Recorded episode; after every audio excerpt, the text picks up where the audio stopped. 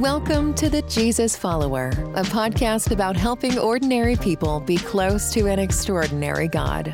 The goal? To help you experience the life you were designed to live in the good times, tough times, and in the moments that nobody else sees. All right.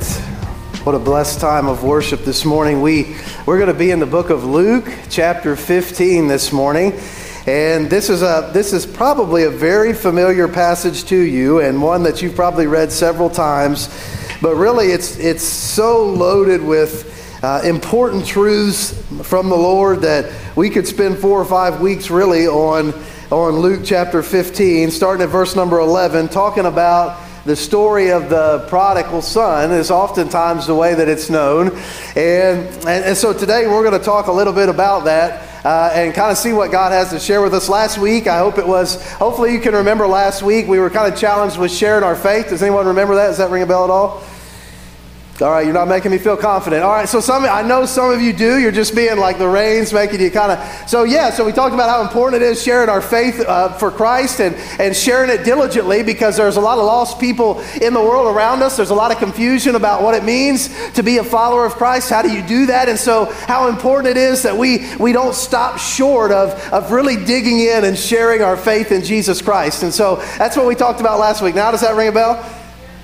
Yeah, okay. All right. Yeah, we'll get there. All right. So so today, hopefully, it will, it will definitely ring a bell. We're, we're going we're gonna talk about the prodigal son and kind of carry on from where we were at last week because, you know, as, as we talk about the summer months and we think about the things coming up and the opportunities that God has for us, the one name that we want to make known in all the opportunities is the name of Jesus. Because Jesus is the Savior of the world. He is the great rescuer. He is the one that paid our price. And so we want to make His name known in the world. And so that's really the mission and the challenge that we have is to make the name of Jesus known.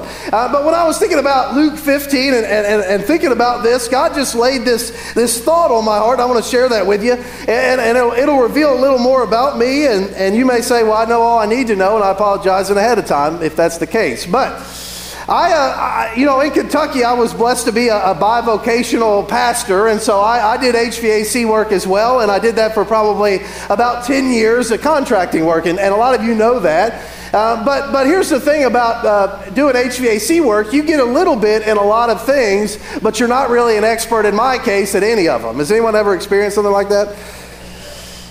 But, but what happens is, is you start thinking you're an expert in more so than what you are in some areas. So if someone says, hey, I, got, I need help here, you're like, yeah, I mean, I can take care of that probably, right? I mean, on an itch standard, we can probably make that happen for you, right? But this, this particular area I was thinking about, I, I, have very little experience in, but I'm really amazed at those that know how to do this, and that is auto mechanic work, working on cars. Uh, I know there's several in here. Bud, Bud is, uh, is, is really excellent working on cars, and uh, to the point that, you know, sometimes because I have a little experience, I say, you know, I think I can handle this. And the other day, uh, Bud was, uh, I was working on something, I was talking on the phone with him. He said, What are you doing? I said, well, I'm, I'm, trying to find the right size star bit to get this, these, these uh, screws out of it. He said, just quit. You bring it over here. You're going to tear something up. And basically, don't, don't do it. Just let me help you. And I was like, that's probably a good point. As I was trying to, you know, I could see rounding it off being in the, in the near future for me. So, uh, so he did it in like 15 minutes. But you know, it's, it's so amazing. And I grew up around mechanics, and my dad, my dad was is an excellent mechanic. He does framework, and and he knows a whole lot about what he's doing. And so it was always amazing to me because when you're you're a trained eye like that, you can walk up to a vehicle and you don't even really have to look at it. You can see or, or barely look at it, and you can already identify the problems. Have you ever seen someone do that? Like, I know I've looked at, I've, I've had my fair share of different vehicles in my life, and Tiffany will probably amen that. And, uh, and my dad, sometimes I'll bring a vehicle to, vehicle to him, and he'll look up and he'll say, immediately, he'll say, No, I don't like this. And, and I'm looking at the car and I'm like, Dad, what are you talking about? I mean, there's no scratches, there's no rust. He's like, the, the, the gap between the bed and the cab is not right. I was like, all right, Dad. And, and, and, sure enough, come to find out, the vehicle had been wrecked and, and they, didn't, they didn't repair it right. And so the gap from one side to the other wasn't like, it just, it blows my mind. Bud's the same way. Like I could be driving a car and not know there's anything wrong. And Bud just listens to it and he says, hey, you need to get this fixed. And to me, that's an incredible thing because I just don't have a lot of experience with it. But I do have this desire to just go at it even though I don't know what I'm doing. Does anyone else kind of suffer from that? Yeah? Has anyone ever made some bad mistakes because you suffer from that? Yeah, okay, Mark. I see that. I see several. Yeah, all right. So, so you all know right where I'm at. But you know, I was, I was thinking about that, and the incredible thing is, is that when it comes to a car, you know, obviously it's an inanimate object, and so if there's a problem with it, you take it to a mechanic, and the mechanic looks at it, and it's like, okay, here's what it is. Then we order the part, and we put the part on, or we redneck the part to make, you know, whatever the case may be, and, we we fix the car because there's a problem. And, and, and, obviously, and, and some would, would say I need to listen to this advice, but if you don't fix it, right, and you just keep driving on it, is there ever a situation where it just goes away? I mean, the part may go away, but then the rest of the car doesn't run right, right? Like, like the part may eventually fall off, but that doesn't mean it fixes the running of the car. Yes. No, it doesn't just go away. It's, uh, it's, it, it, continues to get worse a lot of times and it continues to cause problems uh, until you get it fixed. But in light of all of that, I was thinking about that. I don't know why that popped in my head, but I feel like it, it just popped in my head. And the reality is, when it comes to our Christian life and our walk with the Lord, you know, when we talk about things like sharing our faith and sharing the gospel, I feel like a lot of times that you and I get to this place where we see that there needs to be improvement in our lives. We come come face to face with the reality that there is an issue, that there may be something that hinders us from being where God wants us to be, but then we leave here and we don't ever fix the problem. Does that make sense? And you know, in everything else in life, you know, you go and there are mechanics and there are experts, you know, HVAC, electricians, plumbers, mechan- you know, all these other areas, we have places we go and we take them to fix them and we want the problem solved right then because we don't want it to get worse. But then, so many times, I feel like in Christianity, what we do, and I'm speaking to myself as well, is we come face to face with something that we're struggling with, something we're not doing like we need to do, some area of our life that is, is keeping us separated further from God, and we leave church week after week content to allow that to remain. Does that make sense? And, and, and I, I, just wonder, you know, and so many, many areas in life, I'm just like, you know, why does, why do we do those kind of things? Why do we see that and understand that and know that that's a reality? You know, when it comes to sharing our faith, I mean, I, I would hope that everyone left and was like, yeah, you know, let me go share Jesus with someone this week. And I hope that was the response, but maybe that wasn't the response. Maybe the response was we just leave here and we're just going to keep on doing the same old thing. But I want you to know, I think in my life, the word of, doesn't the word of God challenge you? Does it challenge you? I mean, the Word of God, following Jesus is always a challenge. It's always something that says, hey, I want you to come another step. I want you to take a next step. As a matter of fact, we have a class called Next Steps, right? Like constantly this, this moving forward, this forward motion that says, I want you to be nearer. I want you to know me more. I want you to be, be like constantly this, this forward motion to the point that we should never, and I, I've never been at a place in life I don't feel where I say, you know what? I have done all that Christ has called me to do. There's never a time on this earth that, that I, I believe that I'm going to experience that. That I believe that any of us will experience that. And so when I came to this passage in Luke 15, you know, it was just one of those reminders of, of several different things. Now, I know as we go into this that there is a lot of different ways that we can go with this. There's a lot of different messages in this. But one of the things that I want us to, to focus on is just this first part today. And we're going to look at the father and the prodigal, the father and the runaway. And I want you to see, I think God wants us to see several things about about this passage today. But one of the first things that we have to understand is who is the audience that Jesus is writing this to or speaking this to. In Luke 15, verse number 1, we see that there has been a group of people that have gathered around Jesus here in verses 1 and 2. And this is what it says Then drew near unto him all the publicans and sinners for to hear him. And the Pharisees and scribes murmured, saying, This man receiveth sinners and eateth with them. So, what are the groups that are here listening to what Jesus has to say? Let's, let's say it out loud. What are the groups? Sinners, Sinners and publicans, and what else? The Pharisees, the religious, right? These are, these are the groups that are there listening to Jesus. So that helps us to understand, like when Jesus says the things that he says, whose heart is this, is this hitting at, right? Like, who is he reaching out to? What are they hearing, knowing their background, knowing where they're at? What are they hearing when Jesus says these things to them? Uh, but one of the things I want you to see also is that in verse number one, then drew near to him all the publicans and sinners for to hear him. You see, they, they came and they wanted to hear him. They, they came with a purpose to actually pay attention to what he said. They came ready to hear him. You know, in Acts with the Berean believers, it was also phrased this way that they came or, and they listened with a readiness of mind, it says, to Paul and Silas and what he preached. It's almost like it's this active version of listening that says, I really desire, God, to be where you want me to be.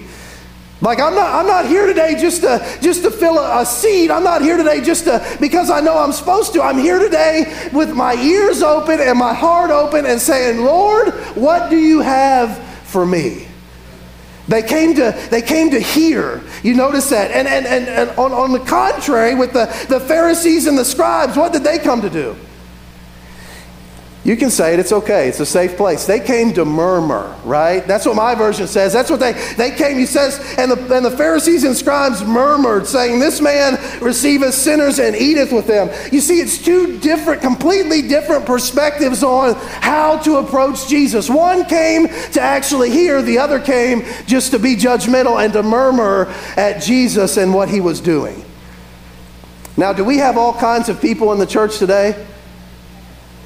Yes, we do, right? Like at t- different times we do. It's okay to say that. If, if, if, what, if that hits you weird, then maybe it's something that God's trying to reach out to you and say, hey, look, we don't, we don't come here to, to, to, to murmur. We come here to worship. We come here to hear what, what Jesus has to say with always this mentality of, I want to take a next step for Him. I want to step closer to Him. You know, we're, we're thinking about ministry. Why do we do ministry? We do ministry because we love Jesus and because we want to make His name known among the world. And so that's why we do ministry. And so, so as we as we approach these times, we always want to take a step better. Maybe you've got really water bogged down in ministry and it's been very overwhelming, but all the while your focus wasn't on Him.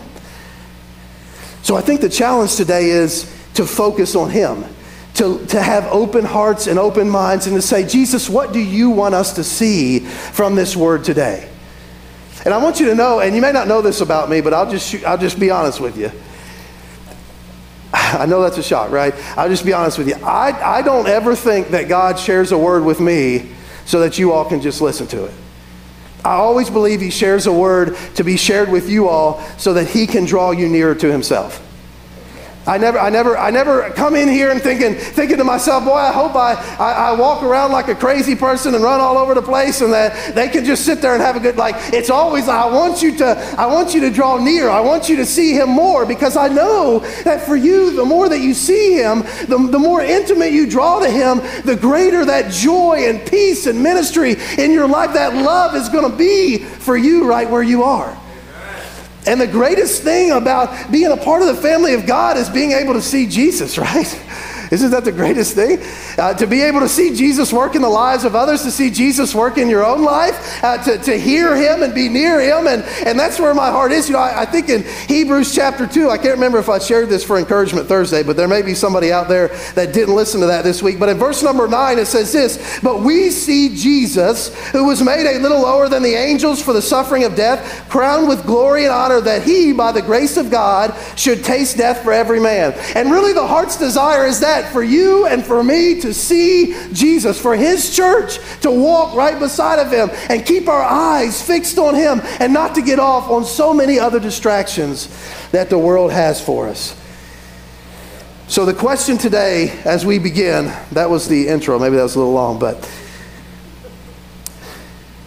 are we guilty of being a prodigal? Is the question today out of Luke 15. Are we guilty of being a prodigal? You may say, well, I'm not as bad as the prodigal, right?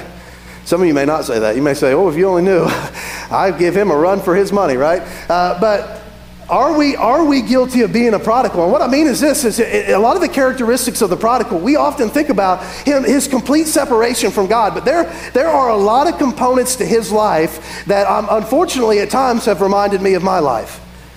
And even though we get into there and we say, hey, well, man, he, he really blew it, he really messed it up, I can tell you from, for, for a fact that, that I have had many moments in my life where I could look back and say, boy, I really blew it and I really messed it up. But there is a consistent thread in this story of the, the prodigal. Even though you got the two brothers and you got everything going on there, there is one consistent constant that is in this story, and that is the father. The father is constant in this story of the prodigal, isn't he? The father never changes his approach or his perspective. The father never gets mad or gets upset or, or, or, he may be disappointed, but he never, he never takes it out on his kids, right? Like he, the father is perfect in this scenario or is so, it's such a beautiful picture, isn't he? Because whether it's the one coming back or the one that's mad and just, just huffing and puffing, the father always approaches each one of them with loving arms, I feel like. Uh, the Father uh, uh, shows us just this incredible perspective, and that's something to always keep in the back of your mind as we go through this passage today, or we begin to do that, is the picture of the Father. Because here's the thing, church the Father in this story is representation for us, isn't it? Because even in those moments, if we answer that question and we say, hey, that was me, you know, I was the prodigal. I went this way and that way. I've constantly forsaken the direction that God wants me to go. Guess what the Father always does? He always welcomes you back, doesn't he? He always forgives you. He always loves you. Even to the point that you look at that and you say, I don't deserve to be loved, God. Don't you know what I've done? Have, don't, didn't you see the past year, two, three, four of my life and the direction that I was going? But you come back to the arms of the Father and He greets you just like the Father greets in this story of the prodigal son.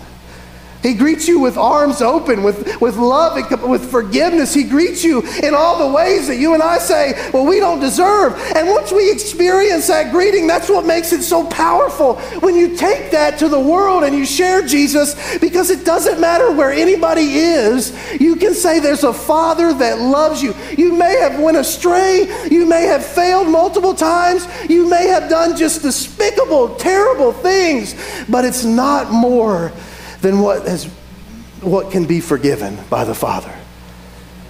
You know, I mean, it's such a, a beautiful picture. Let's, let's look at, at some of the characteristics and let's see where we are with this son, with this first, the youngest son. And we're not going to get into all the details, but there are a few things that I want you to see about this. I think God wants us to see. In verse number 11, he says this And he said, A certain man had two sons.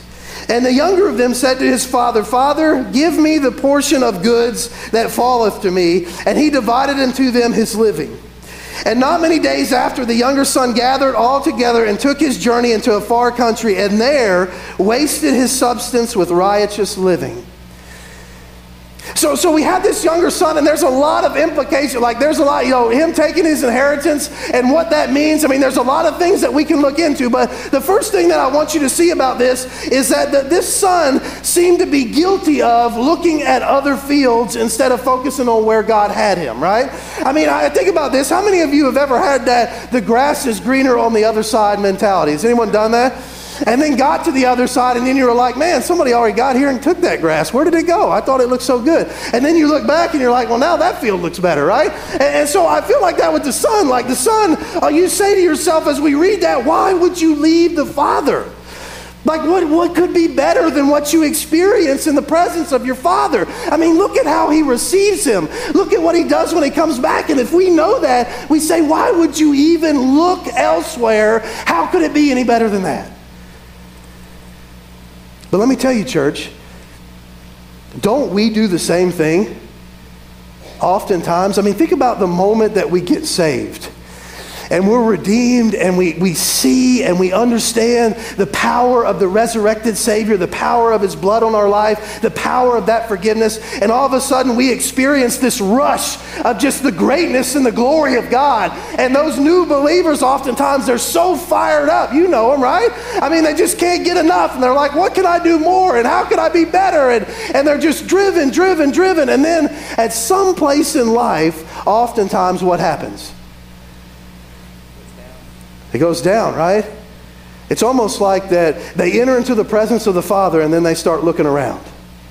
I mean, at first they don't look around. At first they see it exactly for what it is, and they see the beauty, and they see the power, and they see the majesty of God, and they're rejoicing in that, and they're fired up. But at times, it seems like what happens is, is that oftentimes they are they become distracted, or their attention becomes drawn away elsewhere to the point that no longer are they driven the same way that they were anymore, because it's almost like they've done the same as the prodigal. They begin looking at other fields.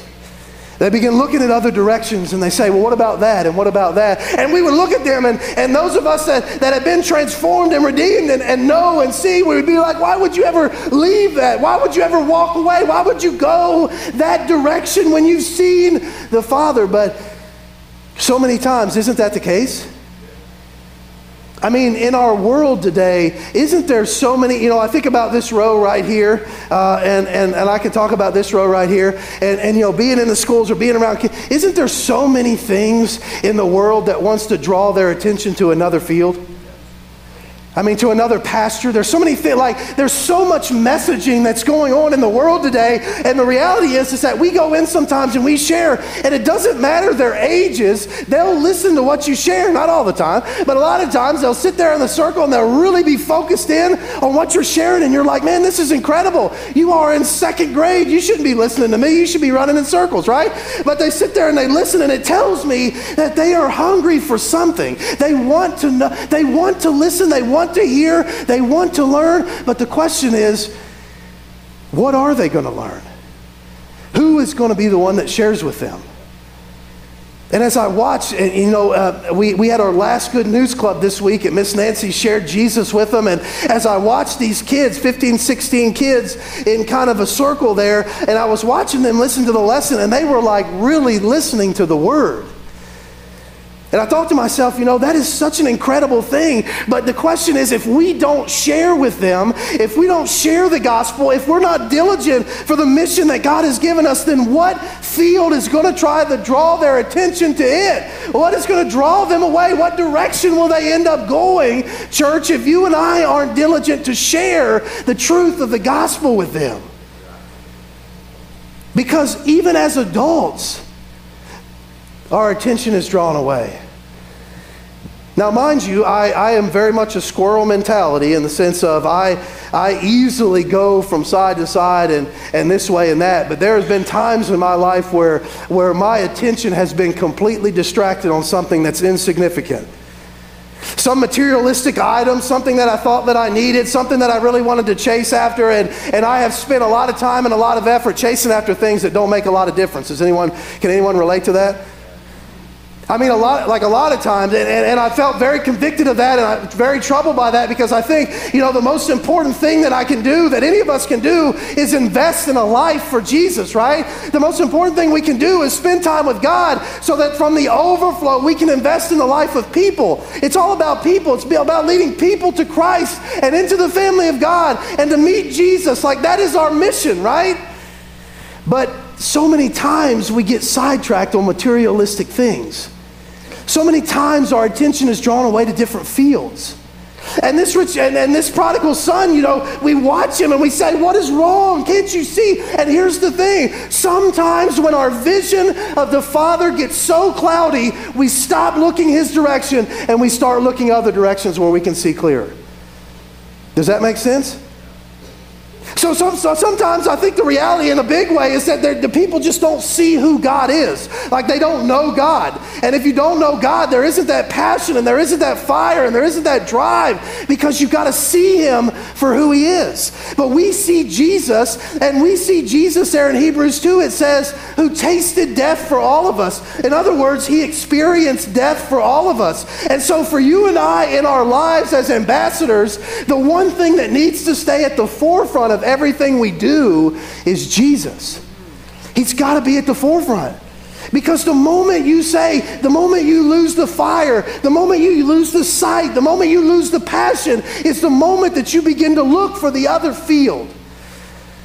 Instead of seeing the only field where you can truly find love and joy and forgiveness and satisfaction that only comes in the Father. You know, on Wednesday night, I'm going to start doing this with you. I think, unless the Lord changes my mind.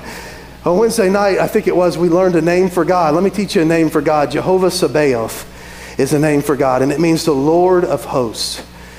So the Lord of hosts, the God of armies, the one that's in control. Uh, but but as, as I would challenge you, I would encourage you to learn the names of God. If you say, look, I'm, I'm reading the scripture, I don't know where I'm going, I'm just flipping here, flipping there, let me challenge you with this. Let me give you a direction. When you get into the scriptures, look for the names of God. Look for the different ways that the people in the scripture describe who God is. Try as you go in there to get a better picture, a clearer understanding of who He is. Because the clearer your understanding of who He is, the greater He becomes in your life, and the more priority you're going to give Him in every area of your life. So that when you look, you are looking to Him, and you are satisfied with where you are because He is there instead of looking for another field to go and visit because you just get tired of where you're at.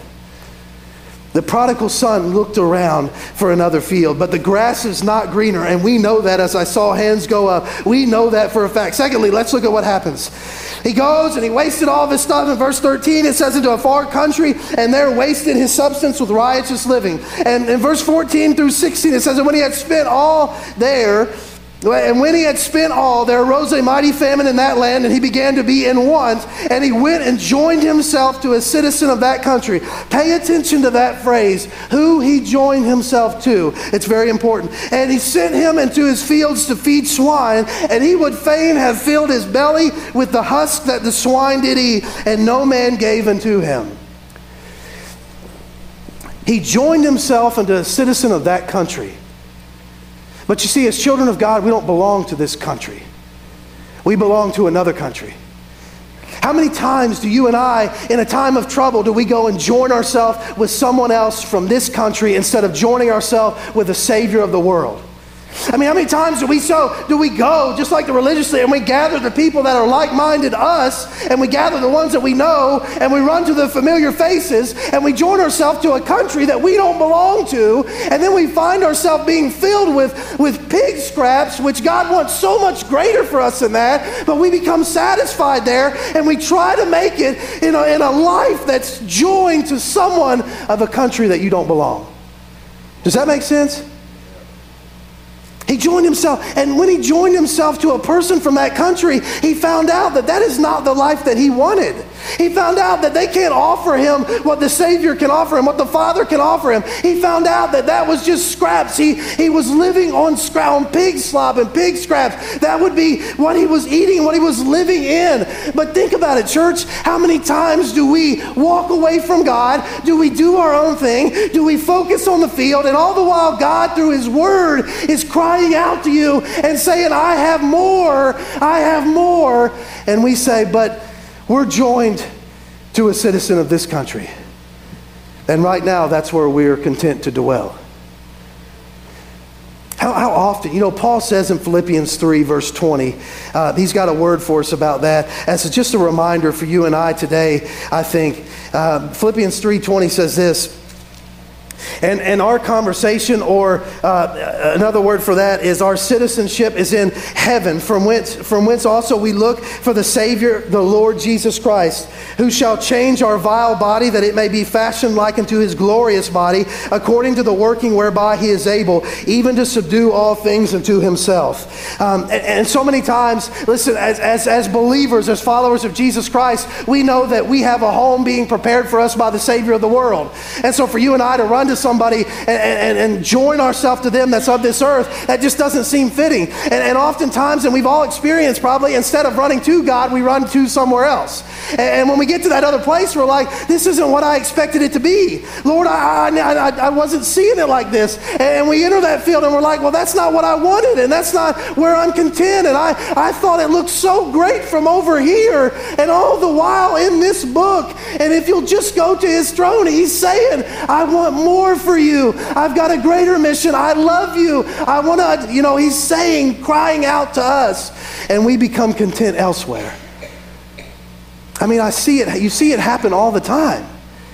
People don't sink into the plan of Christ. People don't sink into who he is. People don't sink into to time in the word and in prayer. People get content. We get content, myself included, with just, just coming and listening and going and changing nothing, going and not drawing any closer, going and not ta- leaving and not ch- changing any habits. And it's like, why would you do that? You know that the Father loves you dearly. And if you ever forget that, think about the Savior that died on a cross for you and I and realize that the love for the Father is tremendous for you. But the question I have for you today is what do you join yourself to? Because if, if you are not reading your Bible and you are not spending time in prayer and you are not faithfully serving Him, uh, then, then you're probably joining yourself to something. But the question is, what are you joining yourself to?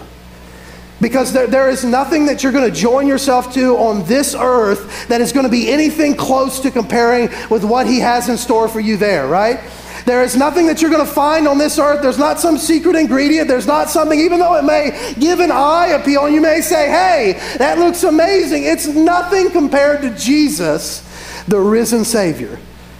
It's nothing compared to the joy and the peace and the hope. It's nothing compared to what He has in store for His children and His followers. As a matter of fact, I give glory to His great name because when we reach that time, when it's time for us to go home, what an incredible thing to know the hope of Jesus and to know that this is not our end, that life will continue forever with Him. There's nowhere else on this earth that you can find that. I, I, I, this, this particular, these verses just jumped out of the pages at me. I feel like in the power of His Spirit and said, Look, there are people in the world that are joining themselves to citizens of this country or things that belong here, the physical things that's going to pass away, and they hope to get satisfaction from that. But there is no true satisfaction to be found other than Jesus. Matthew 5 6, Jesus says, Blessed are those who hunger and thirst for righteousness for they shall be filled or satisfied. The only way we can be right is to know Jesus. The only way we can be satisfied is as we draw near to Him. There is no satisfaction in the world.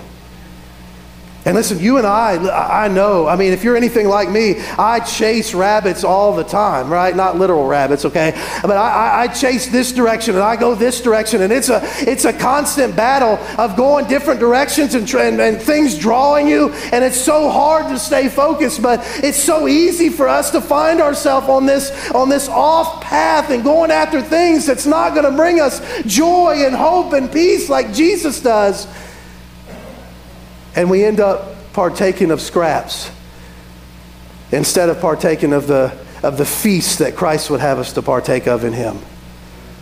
We become satisfied with expectation of, of, of partaking of scraps instead of expecting God to do and to move as only God can do. I mean, don't we? I mean, we, we, we come and we, uh, you know, and I've asked this before, you know, what do you expect when you come to church? And, and the reality is, is that a lot of times we expect kind of probably like it's going right now, right? Like we, we expect things to be done a certain way. We expect to be in the seats. We expect for him to, to say some things, someone from the pulpit. But, but the, the reality is, you look at the church in Acts, oftentimes, and we've been talking about this a lot, is that what God does doesn't always line up with our expectations. So the question is, are we, are we satisfied with just expecting bare minimum? Or do we really want to take a step in faith and say, God, please do and move and work as only you can? We want to be right in line with where you are, regardless of what that means for us. Where, what are we joining ourselves to? We see, we see that he's joining himself to someone, a citizen of that country, but then there's this moment. And I, th- I think this is for us, this is where the challenge really comes. In verse number 17, he says this And when he came to himself, he said, How many hired servants of my father's have bread enough and to spare, and I perish with hunger? I will arise and go to my father and will say unto him, Father, I have sinned against heaven and before thee, and am no more worthy to be called thy son. Make me as one of thy hired servants. There's this, this, this pivotal moment, and, and it's a moment that every single one of you and all those that are online and everybody that hears this, it's a moment that we all have, right? Like, like he comes to a realization, he almost like uh, snaps to, uh, you know, he, he kind of wakes up and he realizes where he is and he, and he starts thinking about his father. And he knows that, that all that are for his father are taken care of. And he starts thinking about that. And you and I, so many times, God is faithful in his word to reveal truth to us to really convict us, to really, to really drive us to do something and call us to do something for Him. But we reach that pivotal moment where we have to say, are we going to move? Are we going to humbly come back to the feet of the Father? Or are we going to continue to be content right where we are? Do you see that with the prodigal son? Could have he have stayed right there in the pig, with the pigs? Yes, he could have. But there was that pivotal moment whenever he realized that all that his father had to offer was there. But he just needed to humbly come back to him. And you see, followers of Christ, those that are believers here today, those that aren't here today, all the answers that we are looking for is found at the feet of the Father. And it doesn't, it doesn't matter what you've done in your life. It doesn't matter how short you've fallen. It doesn't matter how long. If you say it's been a long time since I've been where God wants me to be, and I know that, and He's been convicting me, it doesn't matter how long that that's been. He's the Father that's the King of Kings and He's above all, right? Like He loves so intimately and incredibly. He is such a good Father. And we're going to find that, that if you and I will run to the arms of the Father, there will be forgiveness and love that is found in the arms of the Father. And I love this passage because I love this part in particular because he, he comes to this point, and when you have walked away for God, is it, is it hard to come back and admit all that you've done against him? It's hard to come back sometimes, isn't it? It's hard to come back with humility. It's hard to, uh, to come back because honestly, uh, doesn't, don't we, you know, for me, I'm ashamed. You know, when it comes to confessing sin, how many times do you confess a sin that you've done against God and you're ashamed to say it even though God's already, already knows it? I mean, there's been multiple times in my life like that where I'm like, God, I know you've been so much better to me than this. I know that you deserve better from me. I know that I'm making a big mistake. I know you already know what it is, but I don't want to say it out loud because I'm so embarrassed by what I've done against you. But I think about the prodigal son, and if you if you think about him, you look and you see that he, he starts thinking about this, and there's kind of an invitation decision point here for him that he's like, what is he going to do? Is he going to stay? Or is he going to draw near to the Father? And I believe the same invitation is for you today as well, and for me. What are we going to do?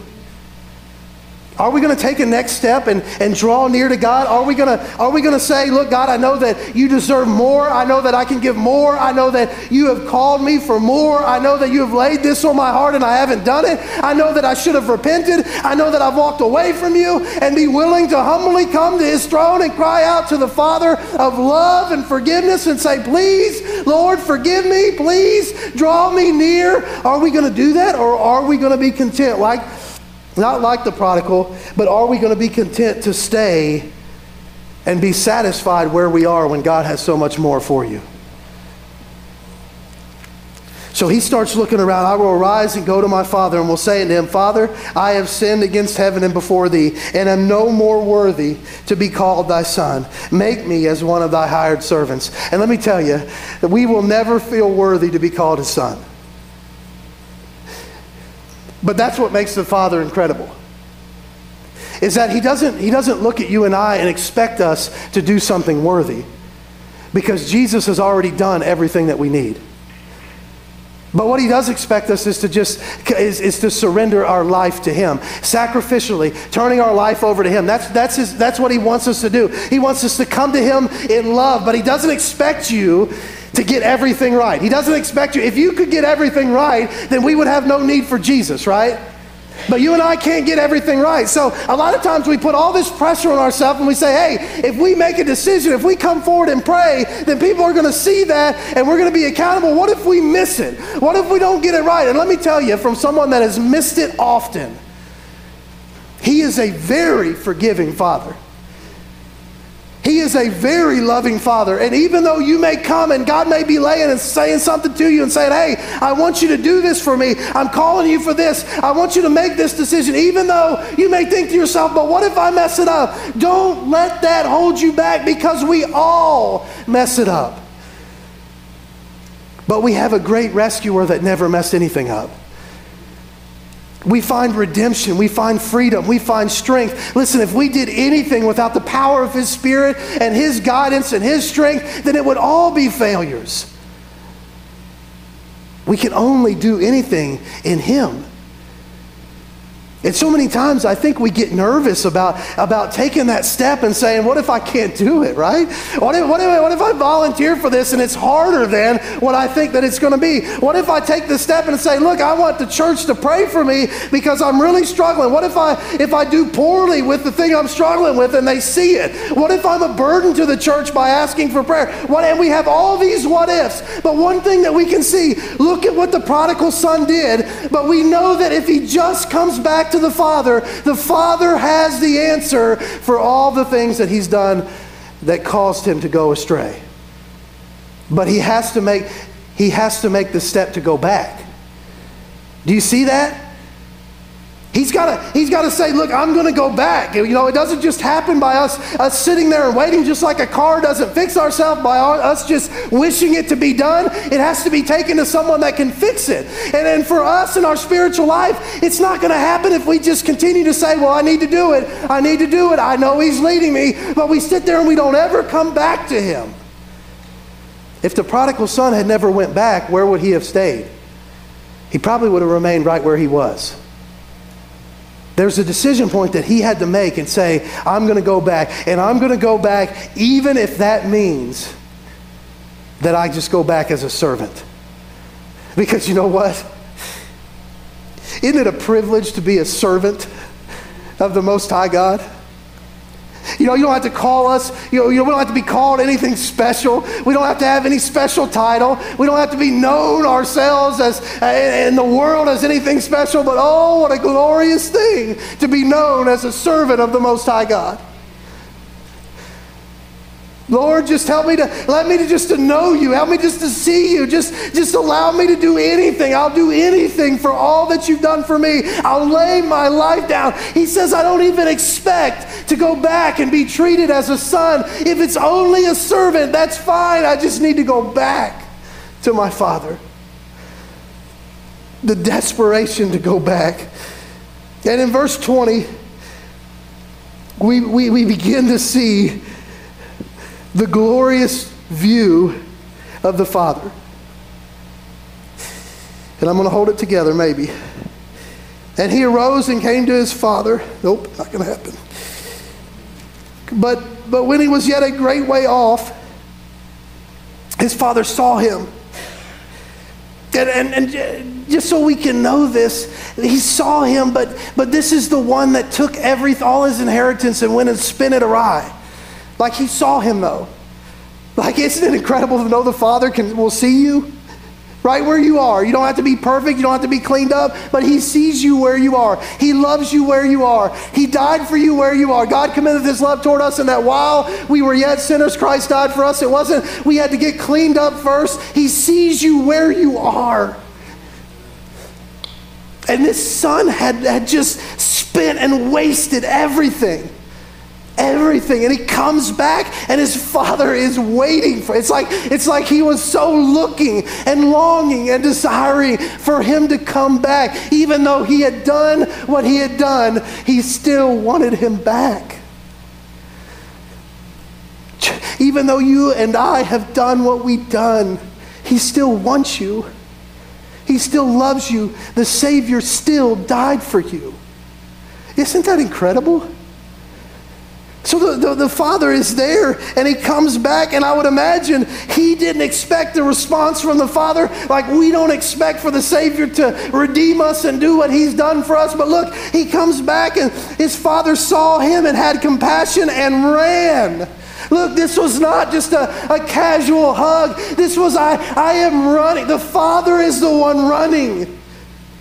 Running, long suffering, not wishing that any should perish, but that all should come to repentance. The Father desires to know you, to forgive you, to love you, to have a relationship with you. The Father is running to the prodigal son. What, what, a, what an incredible picture. And fell on his neck and kissed him. And, and the son said unto him, Father, I have sinned against heaven and in thy sight, and am no more worthy to be called thy son. But the father said to his servants, Bring forth the best robe and put it on him, and put a ring on his hand and shoes on his feet, and bring hither the fatted calf and kill it, and let, it, let us eat and be merry. For this my son was dead and is alive again, and was lost and is found. And they began to be merry. The, father, the son says, Father, I am unworthy. I have, I have sinned against you. The father doesn't even acknowledge that. He's just ready to celebrate. Do you see that? He doesn't stop and say, Hey, let me bring up everything that you've done. Let me remind you in case you've forgotten. Let me drag you through the mud and remind you that you ran off, that you took your inheritance, that you spent it all. He doesn't do any of that. Because when we come to the Father with repentant hearts, what's He do? He forgives. And He forgives in such a way that we so often can't, where He doesn't hold it and dangle it over your head and say, hey, but you remember when you did this? No, He doesn't do that. But He embraces you and He loves you and He forgives you and He forgets about it because it's been paid for by the blood of the Savior, by the blood of the Lamb. The Father continues in the celebration even as the Son is repenting and he says, I've sinned. And he's, his expectation, he doesn't know what to expect, but the Father is ready. The Father is rejoicing. The Father is forgiving and the Father is celebrating because the lost Son has come back. His, he is alive. He has returned home. In chapter 15 of Luke, there's multiple occasions where it tells us, even leading up to this passage, how excited the Lord gets when one of the, his children, one of the, somebody repents and returns home, when the lost is found. But church, let me, let me say this to you today.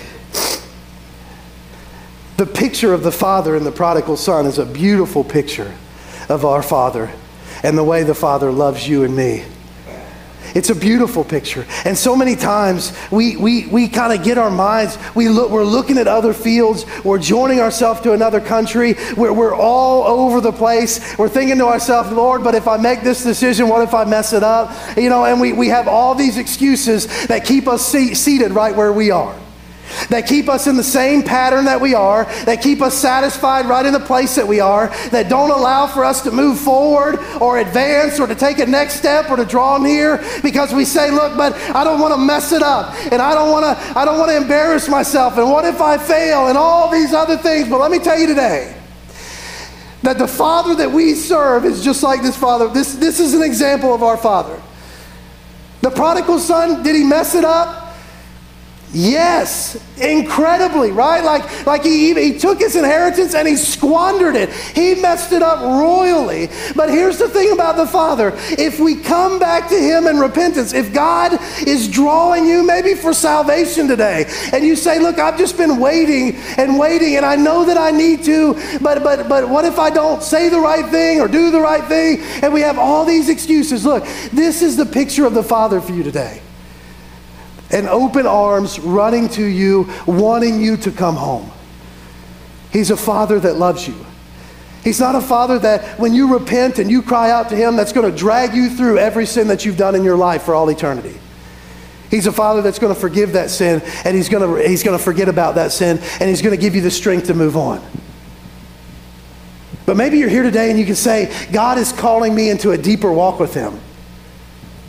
God is calling me for more than what I'm doing. I can feel it. I know it. As I see Him, as I learn Him, as I see His Spirit move and feel His presence, I, I know that he, he wants more for me. He's calling me for more, but I just don't know where to start. I just don't know how to do it. I just don't know if I can do it. Let me tell you, there is always room in the arms of the Father, right? But just like the prodigal son, it doesn't happen if you and I just stay right where we are and become satisfied where we are and say, Lord, just come to me where I am, because that's not the way that it works. We need to run to Him and bow at His feet and cry out to Him, and then we will see Him respond like He responded to the prodigal son, because He is a loving Father to each and every one of us. And so, as we think about these things, as we think about sharing our faith and sharing Jesus and, and what we're called to do as a church, I wanted to, I want my heart, God has placed on my heart that we need to see Jesus. We need to see Him. We need to see God. I believe with all my heart, the greater, the more clearly you see Him for who He is, the more bold and on fire and driven you're going to be, and in love with Him you're going to be in everything you do as you serve Him. But you have to see Him. We have to stop looking at other fields. We have to stop joining ourselves to people of this country. We have to understand that God has more for us than what we oftentimes end up settling with. There are greater expectations, there are more things that He desires from us, and we have to be willing ourselves to get up and to run to the feet of the Father. We have to be, you don't even have to get up. You can fall right where you are. Wherever you are, you can go into the presence of God, and God will greet you with open arms, with loving arms. He won't leave you where you are He will do things in your life that no one else can do. But we have to be diligent to come into His arms. So our invitation today is this as Andrew as Andrew comes. What what has what has God been working on your heart with? How has he been working? How has he been leading you? You know, have you found yourself being content with just a, a minimal expectation of what God wants to do in His church and in your life? Have you been content just coming and hanging out? Or does, has God really been working on your heart and saying, I want more for you? I have more for you than just the slop. I have more for you than just this. I want more. I want to love you and know you and be near you. Has God been working in your heart that way? And then the challenge is will you be found faithful to come into his arms? Whether that's coming to his arms with repentance or coming to his arms with surrender, I don't know what it is for you today, but I, I, think that the word cries out to us and says, There is more. Do you see it? I want, there is more. I love you. I want you to come, but we have to be willing to do it. So as we stand today with heads bowed and eyes closed, I just want to challenge you with that. This story of the prodigal son cries out of the pages of the scripture to us and just shows us the glory of the Father. It cries out of the pages of the scriptures of the, to, to us and says, Look, it doesn't matter what you've done. Don't let your past life or your past sins hold you back from doing what God would have you to do right now in this moment. There is nothing more important in this life than Him. And if there is an area in your life where you say, look, I, I know I'm not doing what I need to do. I know I've gotten off track. I know I'm not focused. I know I've been looking at other fields. I've been joining myself to other people more than I'm joining myself to my Savior. Know that the Father in the story of the prodigal son and the way that he greets is the same way that the Father will greet you today if you will just run to him. He runs, right? He wants to love you, He wants to forgive you. Will you be faithful to come? Will you be found faithful today? Dear Heavenly Father, Lord, we just come to you. And Father, I just, we just rejoice in the picture of the glorious Father we see in this prodigal son story. Lord, and I know that many out here know and many online know that you are a father just like that. Oh Lord, the mistakes that we've made, how short we've fallen and come. But you're such a good forgiver. You know us, you love us. And you are just incredible in our lives. Lord, I pray that we would, we would always be a people in a church that, that don't just settle for uh, second best, that don't settle for just our generalized expectations, Lord, but always just long to really be in your arms. Like, even if, Father, we, we find ourselves off track, we know that there's forgiveness in your arms. We know that there's, there's restoration in your arms. We know that you make all the difference in our life. Lord, please help us never to hide behind excuse but always to, to be diligent to run into your arms. Lord, I just pray that it, through your Spirit's work and, and through you moving today, that you would do what only you could do, God. Mold us and make us, please, into what you would have us to be. And we love you. And it's in Jesus' name we pray. Amen.